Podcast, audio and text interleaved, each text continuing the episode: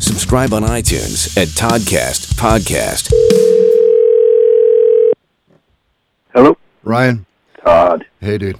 How are you, man? Good, man. How are you? Really good. Cool, cool. Thank you for taking some time here to join us.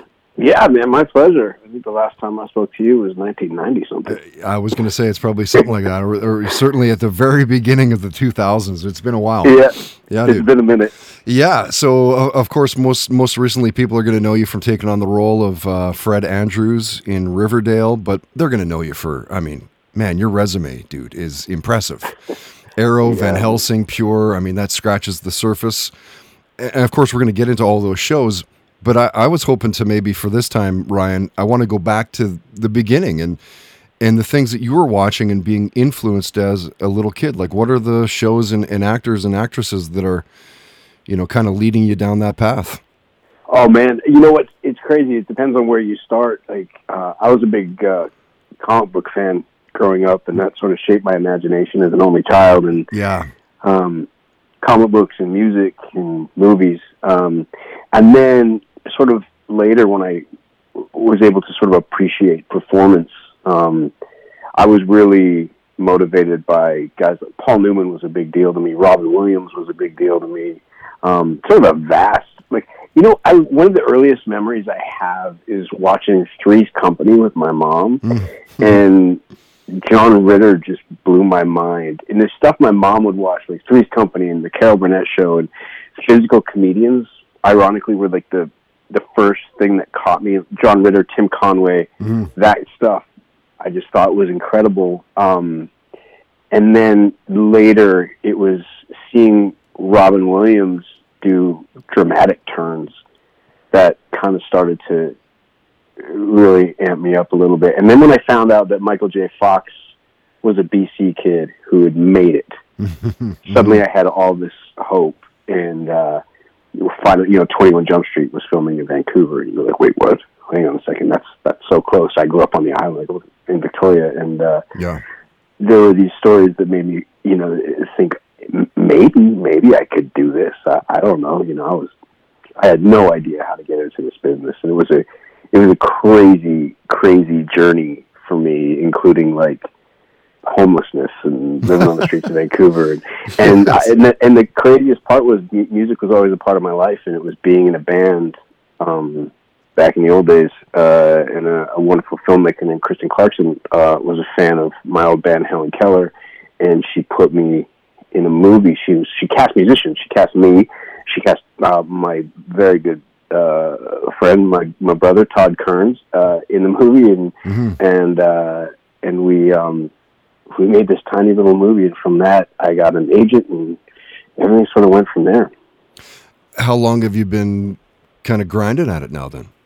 Twenty years. 20 years. Wow. 20 years. I, I got a bit of a, you know, like, I guess in, in Hollywood terms, it was a bit of a late start, but, you know, um, I had been, the band took up a lot of my time in my 20s. And, and you know, when you're, when you're playing types of shows we did and the albums and stuff, it, it, it takes a, it takes a toll. And, Sure. and, uh, and I had such horrible stage fright that I was, I would, I created a character for myself to, you know, just to be able to perform on stage, and uh, and I would do that a lot. Something And- else.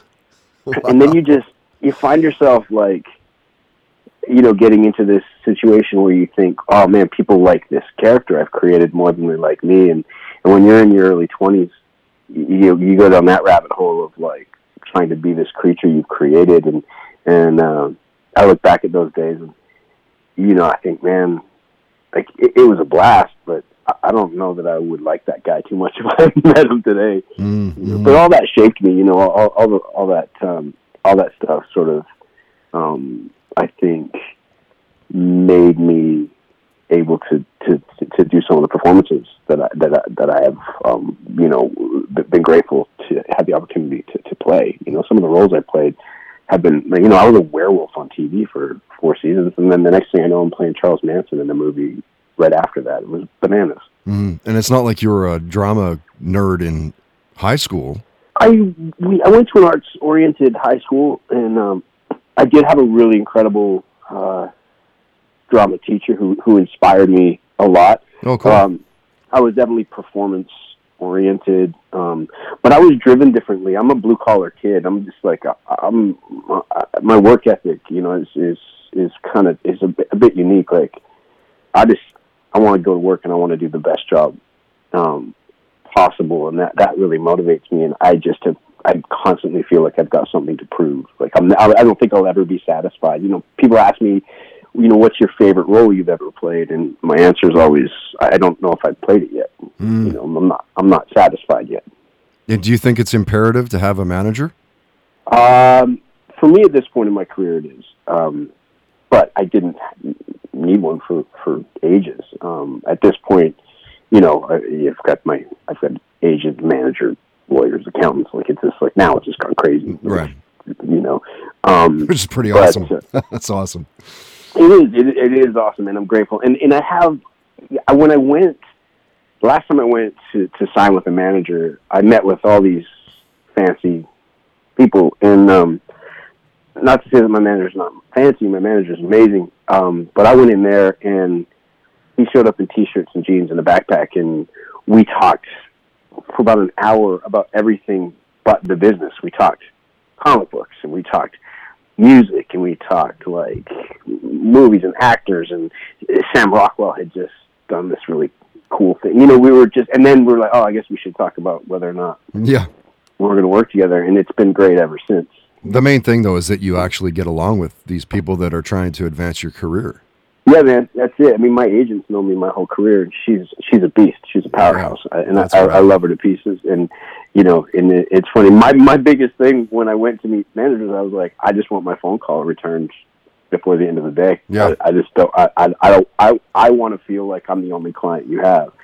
And everybody looked at me like, oh, "Who the hell do you think you are?" And I was like, "I'm, I'm serious. I I don't care. Right. I just want. I want to feel like I'm I'm the only client you have, and my reps make me feel that way. And that's not an ego thing. That's just an insecurity thing. Right. like, you know, like I just just please return my calls and validate me for God's sake. Yeah, no, fair enough. I mean, that doesn't seem like a, a lot to ask. You know what I mean?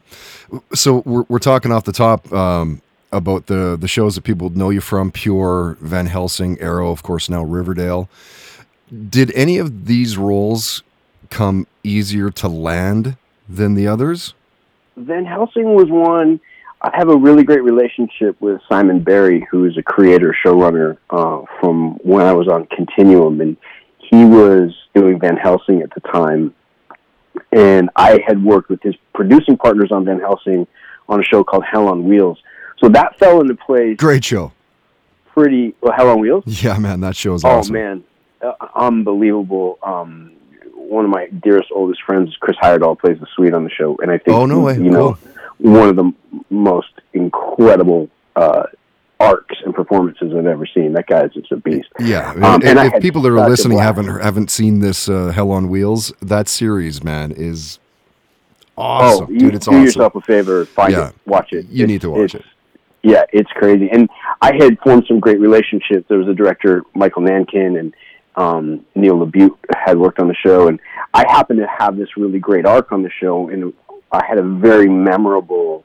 Uh, one of my episodes was incredibly memorable. Specifically, this one scene I did with Common and Anson Mount, um, and it kind of really stuck out for a lot of people, and, and that was something that uh, was remembered when I sort of was having my meetings with everybody for for Van Helsing. And um, originally, Van Helsing, I was supposed to play a different role, and it didn't work out. And then I came in at the end, and then they killed me because they wanted me to go do Ghost Wars, and then I did Ghost Wars, and then that didn't that didn't go. Anyway, it's, it's a very, this business is crazy like that. Yeah, totally. And and as a uh, superhero fan, a comic book reader, like Arrow had to be right up your alley.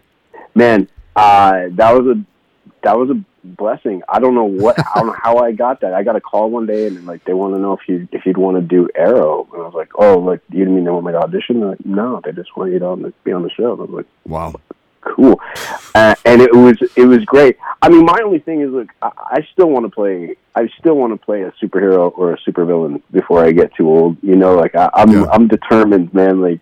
Uh, I've played characters close. The character I played on Continuum was sort of like had these Wolverine kind of abilities, and that was cool. But um, yeah, my only the only bummer about Arrow is I was like, please secretly give me a power or something, and, you know. But obviously that wasn't in the cards. And they, they, man, they kept me. They hung on to me on that show for for longer than they needed to. I knew what I knew where that character needed to end up. We all knew, Right. um, and they postponed it as long as they could because we were having a blast. I mean, I had such an incredible time on that show. It was so much fun. I And, bet. I You bet. know, we just we shot all the stuff on the island uh, sets, so it was mostly just a lot of times it was just me and Stephen, you know, and, and not a lot of distractions. This beautiful location, this beach right there, and um, so it was a good time for sure. hmm And, and so was it uh, was it DC? Was it Marvel as a kid? What, what was the Uh, it, it was Marvel as a kid, Yeah. for sure. I mean, I, I do love the DC. I love the dark, dark DC stuff. I was a big Frank Miller Dark Knight yeah fan. Um, but Marvel and then later Image, like the the newer sort of offshoots, the, the indie vibe. Uh, That's right. really Kind of. What were some of those? Uh, um, again, that was Rob Liefeld. Yeah, and I mean, right now, like the guy that's blowing my mind is uh, I love Rick Remender. I love all the stuff, and I, I'm really blessed to have done uh, Deadly Class with him. Mm. Um, he's there's a title called uh, Seven to Eternity that just is incredible. Black Science is incredible. I mean, I'm still a comic book nerd. I just Yeah, go I, I go a little bit. Uh, I I just can't keep up with the Marvel DC. The universes are. I mean, it's insane to try to keep up. I mean, I don't think we've been able to keep up since our twenties, early twenties. No, if, if I were Too to many step titles. into it now, Yeah. yeah. if I were to step into it now, I'd have no, I'd have no idea. Spider Man was my guy, um, Yeah, same. and and Spider Man and the X Men. I think were, that was those were my Those were my go-tos as well. Interesting. So, d were you collecting when it was uh, Todd McFarlane doing all the 289, 290s, 300s, and all that? yeah for sure. Which of How course, like was that? you know, and then of course you go down the Spawn rabbit hole. And, Yeah. uh, yeah, that stuff was that was stuff was incredible, and and uh, for me it was like I always felt like an outsider. I was the kid in the corner with the mohawk. I was a weirdo over here, and and I just felt like nobody understood me, and then except for the whoever was writing these comics, because I felt like they were writing these characters for me. Like these were these were weirdos and and you know the riffraff that the people pretended didn't exist, and they were doing. I, I love the anti-hero. I love the the the story of the character who just doesn't want this. He thinks it's a curse, but they still are compelled to do the right thing. And um, those are the characters that, that always resonated with me. hmm hmm And you remember when you first read uh, Watchmen? And Oh, how of course. mind blown you were? Like, how good was that? Oh man, As a of kid, course. I mean, like, what? that was there. was- I mean, look that that that won real mature literary awards. Like it, it won it won it won the bigs. You know, like a, like a novel.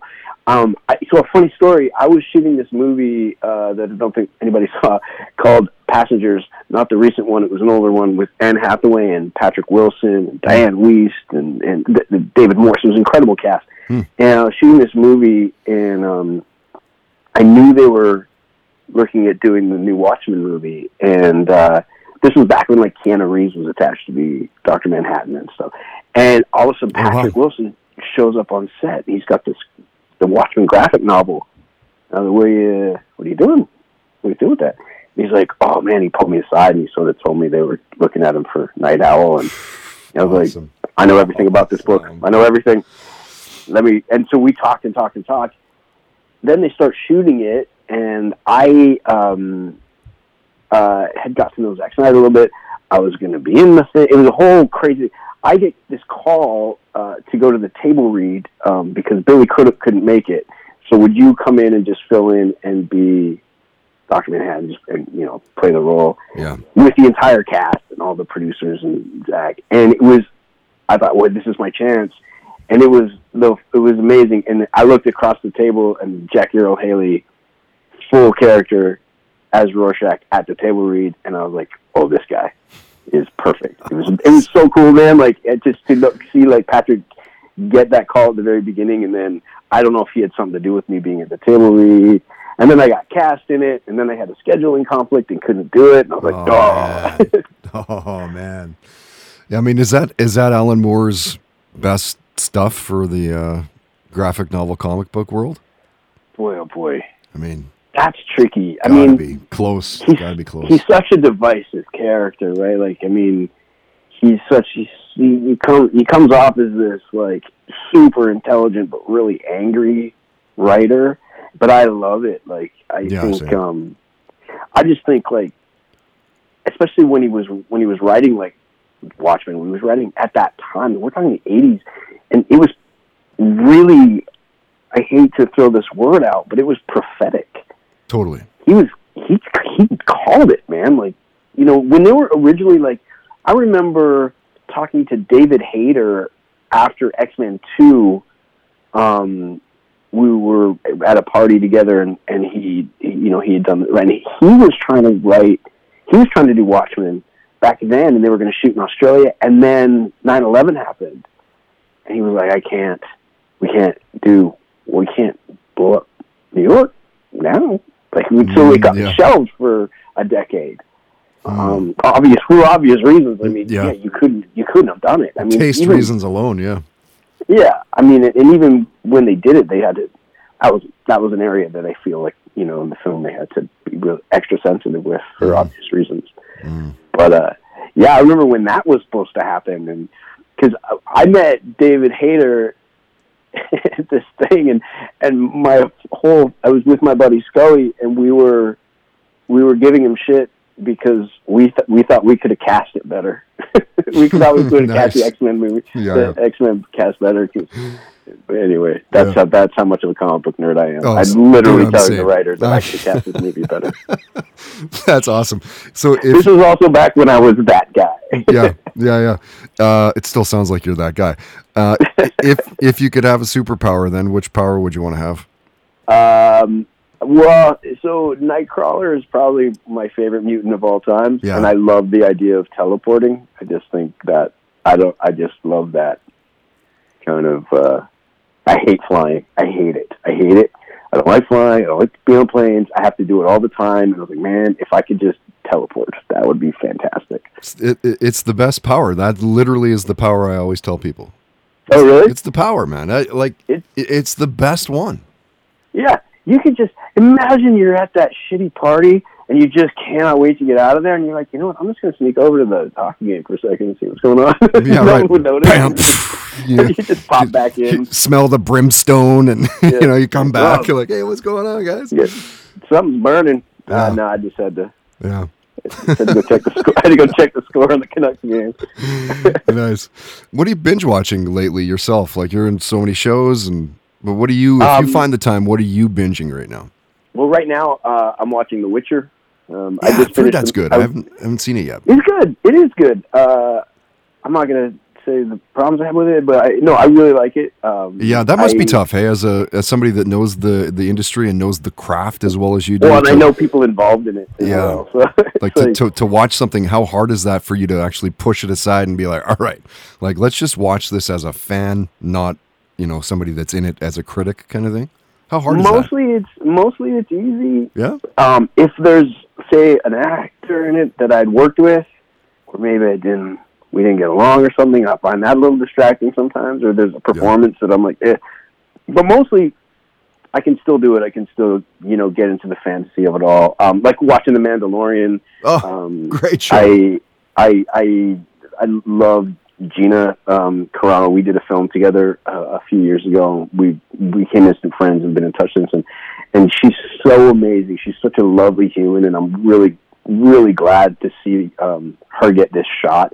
And to see her knock that character out of the park just makes me so happy. She's such a cool, cool woman, um, and just a powerhouse. Like I'll tell you, man, uh, we had to do fight scenes, and I'm a pretty good fighter. Getting fake kicked by Gina Carano sucks. I would never in a million years want to get real kicked by that woman. Uh, and then uh, the other one, my, my wife and I are watching Righteous Gemstones because what the hell is Danny that i've never even heard of that oh, it's Danny McBride's new HBO show. Danny McBride and um, oh John Goodman, and yeah, it's uh, it's it's it's very very Danny McBride. Well, I mean, it's like it's about uh, it's about um, He's an, so good. Uh, televangelist family. Okay That's really that's really all you need to yeah, know. yeah i mean danny mcbride and what was the uh, east side and down is that what it was called Yeah, yeah. Yeah, man, that that's like he has got to be one of the best uh, comedically timed actors of the last, you know, couple generations. He's so unique to me. To- to me, I just man. don't. I can't think of anything else, anyone Yeah. else like him. And the funny thing to me is, Danny McBride has looked like he's in his 40s since he was 19 years old. totally. And and to the Star Wars, we're talking the Mandalorian. You've seen the the the latest? You see it in? I have not. No, I Oh, have not. I, it's- it's hard, man. I, I I have a I have a four year old, and Yeah. uh, it makes uh. And I also I live in Squamish, and we don't have a movie theater here, so Oh, it's a bit of a. I forgot you're in. Squamish. Yeah, that is a bit of a track to see. a show. It's actually a night out. We're going out. It- Yeah, it's a whole thing. Yeah. it's a, it's a, it's a, it's a whole thing when Yeah. we just want to go to a movie. That's not uh, that's not Pixar. Yeah, true enough. Uh, I do want to be respectful of your time. I, I I wanted to bang out a few oddball questions with you, and then I'll uh, I'll let you go. We'll get outside Oh, of, man. of, No, of you acting, have and of course, what you're. you're don't have to be respectful of my time, man. I love this stuff. I'll eat it up then. I'll eat up your time. uh, are you a big sports guy? Do you watch the MMA fights, uh, UFC, Bellator, Huge. and all that? Huge MMA fan, Yeah, and uh. I'm a big Canucks fan. Yeah. How how you how you liking your Vancouver Canucks this year? You're on a bit of a tear right now. Listen, I don't want to jinx anything, but I'm very yeah. I'm, good. I'm happy. Yeah. I'm happy. I'd like to see uh, Petey stay up on his skates a little more often. He, he falls down a lot, but he gets the job done, so that's cool. Yeah. Um, uh, I'm yeah. I Typical Listen. Canucks though. They always keep it interesting. oh god, but that game yesterday was like phew, it was a nail biter. It was great. It was a fantastic game, and uh, you just it, let- not you know if anybody from the Canucks organization is listening, please. Well, they you got to re-sign, re-sign Markins, like re-sign Markstrom. You got to re-sign the guy, Yeah. like get the job done. He's an all-star now. He just got, he just got uh, put on the all-star team. If you could bring uh, an old player back, who would you want to bring back? Oh, jeez, you know, like a bunch of people came back, but I always hated losing um, Bieksa. Yeah. I hated losing Bieksa. I mean, well, I mean, it depends how far back you want to go for old players. No, You know, no, go back the whole yeah the whole life. But yeah, Bieksa is a good You one. know. Yeah. but but you know relatively you know like within my sort of generation of watching um i i will always hate that they got rid of Bieksa and i understand why they got rid of burrows just to keep him in the league for a little bit for but i i you know i as look if burrows would played on another team i probably wouldn't like him but i, I love Right. him as a No, he's definitely one of those guys. Like he's just a, a little bit of a gnat. You know, he kind of gets under your skin. It's kind of like Kesler. Yeah. You know, when when Kesler played for us, Yeah. you love the guy. When he took off, you're like, fuck off, bud. yeah or like remember like Raffi Torres, he was like burrows before Well, burrows Torres wasn't Torres playing with the Edmonton Oilers before we got him? Or yeah, I, think, think that so. was I think that was the case. And like hated the guy. we had Raffi Torres, we had Matt Cooke. We, Yeah, I mean, we had some we had a scrappy little- team there, man. We had a scrappy team in the mid twenties. Yeah, yeah. But that's just not. That's not the game anymore. No, not at know. all. Yeah. What was the music in uh, in the Robbins house as a kid growing up? What are your parents playing? You know, it's funny. My mom was huge into Motown, Okay. and my stepdad was into like old, the old country, like the, the greats, like you know Willie Nelson, Johnny Cash, Waylon Jennings. Merle you know, Haggard. he was Yeah. yeah, all, yeah, all the all the old. So it was a really eclectic um, musical uh, turntable Yeah. at uh, at our place. Yeah, so I, I was exposed to a lot of stuff. My mom um, was a singer. She used to sing in this Motown cover band Oh, um, that had the worst name ever. Uh, whenever you know, they always tease about, they were called the, they were called the Carefrees. the carefrees. Okay. I was like, isn't that a feminine hygiene? But anyway, uh, so I always tease her about that. But yeah, but uh, yeah, my mom was a beautiful singer, and Well, that's cool. I I was singing around the house. And, and so, what was it that uh, got you down the the rock path? Um, uh, storytelling, man. That's just a passion of um, you know stuff I was listening to. I was a big Tom Waits fan. I was a big Pink Floyd fan. You know, I discovered that in my early teens, and um, I w- I w- I'd been writing uh, like poetry and lyrics since I was really young, and uh, I was a just a garbage musician. I started as a drummer. I tried playing bass. I was in a band. I was playing bass, but I was writing the songs, and we couldn't find a singer, so I started singing, and then that ended up being like where I what I loved is is um is that part. And when I got it with with Helen Keller, it was just so different because I used my voice as another instrument, and kind of like we're into the back then we were into like the John Zorn projects and Mr. Bungle, and we were Yeah. we were godfathered by Skinny Puppy. Those guys took us under their wing, and um, we were sort of proteges for them, and um, so it was super experimental. And I was I was making instruments a la Tom Waits, and I was running everything through multi effects units, and I was running a theremin through a turntable mixer, and using my voice as like sound effects, and it was bananas. It was so crazy, man. That was like a, it Yeah, was must, super fun. That'd be cool to look back on that part of your life, eh? yeah, and we got to remix people's albums uh, because of the sound. We we were, and we got to um, score films. And uh, when we would play, like when we played a winter music uh, conference in South Beach, Miami, one year, we were a five-piece band playing the same sort of like Daft Punk and Chemical Brothers and the Orb. So all these sort Yeah, of yeah. DJ-specific sampling bands, you know, we were playing that stuff live. We had two drummers and bass player, turntable mix. You know, we, so it was a, it was a pretty cool live show um, at the time. Yeah, trippy. And what was your first concert that you attended? Um, my first concert was uh, INXS.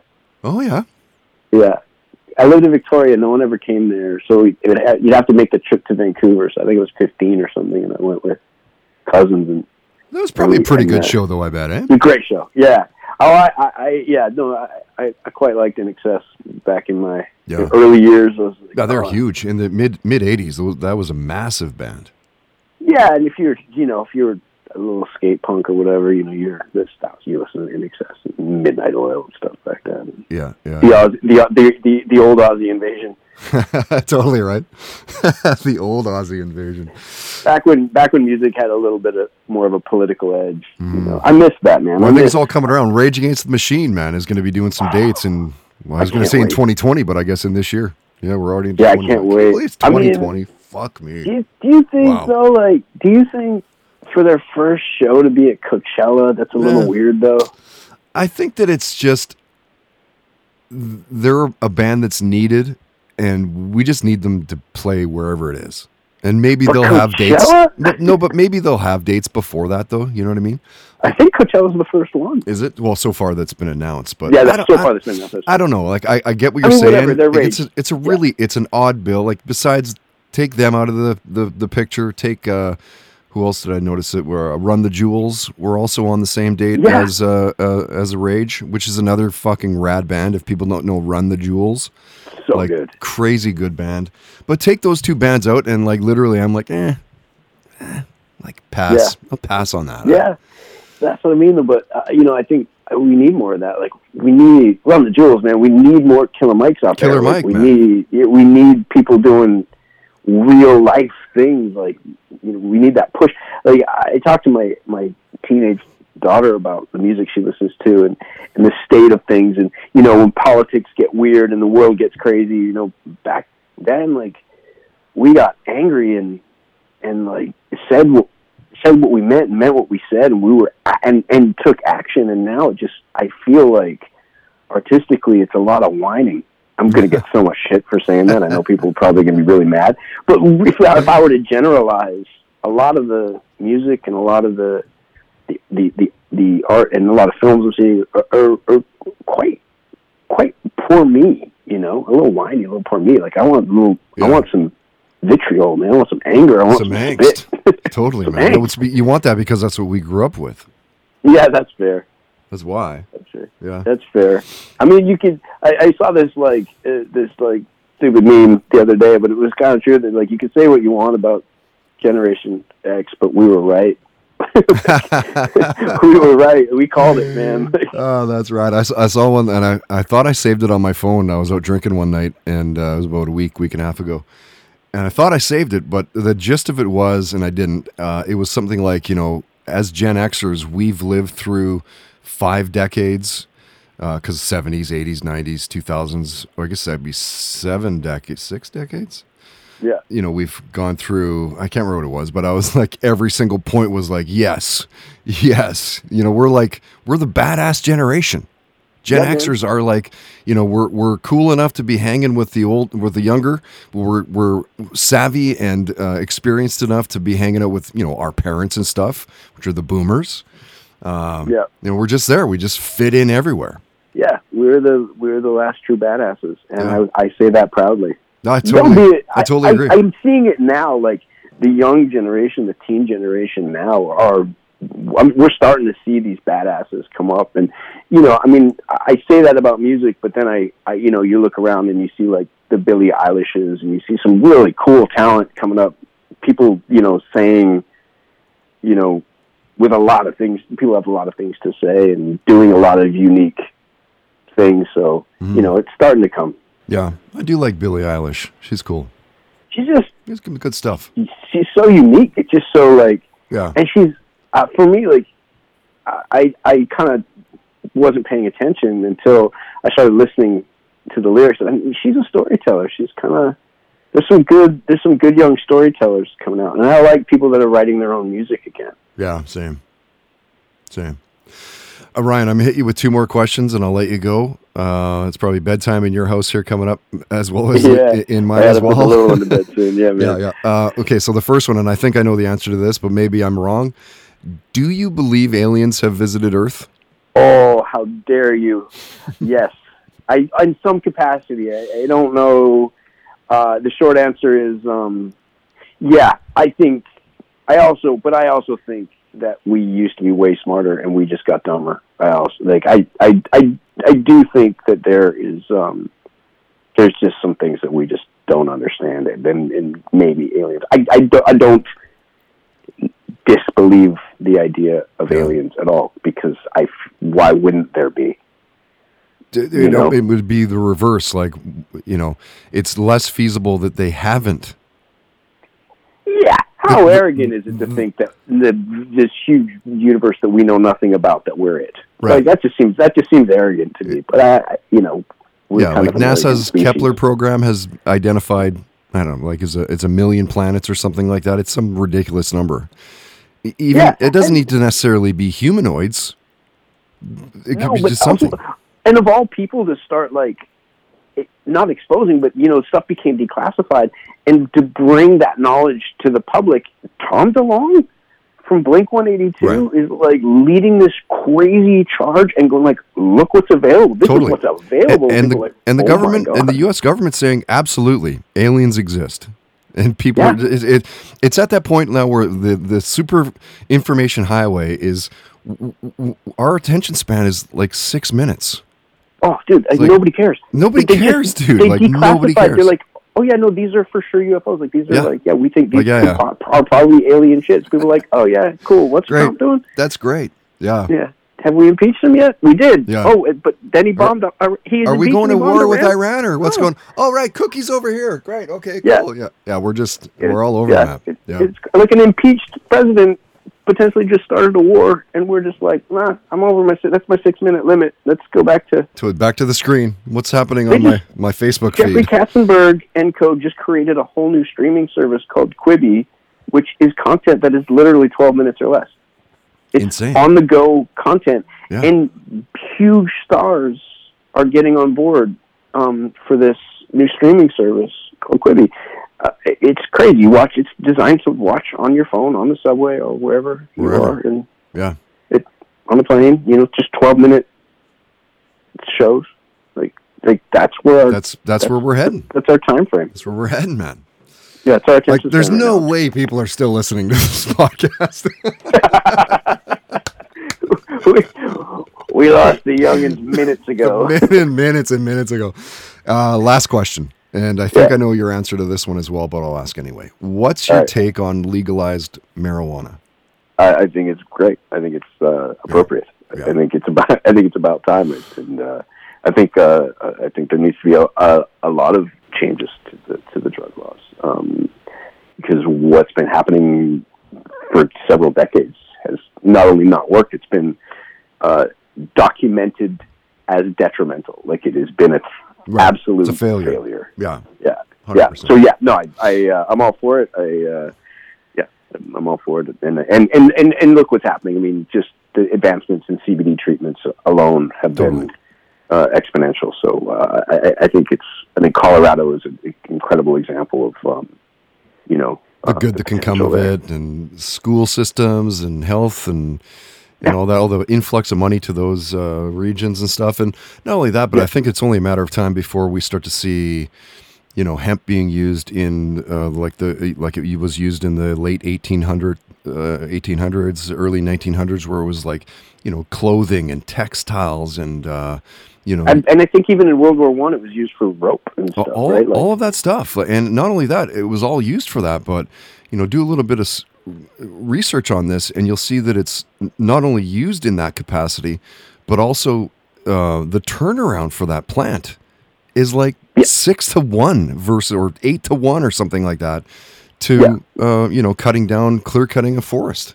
Yeah, I mean, Where, where's, uh, where's, the mentality? Marijuana plant. That's right. You take the marijuana, marijuana plant and the bamboo plant; those things are are, are so durable. Um, you know, there's just so much to be done uh, with with both those plants, and uh, I, I'm uh, you know I think there's a there's a we're just seeing the the, the surface. We're scratching the surface of, of what we're I think uh, the potential of, of this plant and what can happen with it. So yeah, you know, agree. Uh, I'm curious to see where where this all goes, and um, uh, yeah, I'm all for it, man. You're a good man, Ryan. Thank you for taking some time here to join us, uh, the Toddcast in Vancouver, Canada. Uh, you are at Rye Robbins on Twitter, and uh, you're pretty active, man. Pretty uh, engaged, which a is a little bit. I really try. I keep it. I keep it subtle. I don't get political. I don't get I like crazy. it though. I, I like that you're actually, you know, you're engaged and you you talk to your fans and your followers and stuff. It's it's cool to see. I try. I'm trying to be better at Instagram. My Instagram is Rain City Ryro, and uh, I'm trying to be better. You know, the uh, whole Riverdale thing um, has really made me have to up my Instagram game. game. That, that is, uh, that's uh, that's a that's an amazing fandom. Oh my god! Oh my so, god! I bet. Yeah, yeah I bet. My 15 year old daughter uh, have been doing this for over 20 years, and she um, I finally made it. nice. I'm on her favorite show. nice. Well, congrats, man, on all the success, and uh, I guess we'll see you online. Yeah, man. Thanks, Todd. It was awesome to talk to you. Yeah, man. It's been uh, been far too long. Uh, I guess we'll uh, we'll have to do it again sometime soon. Yeah, over beers next time. The Toddcast podcast on ToddHancock.ca.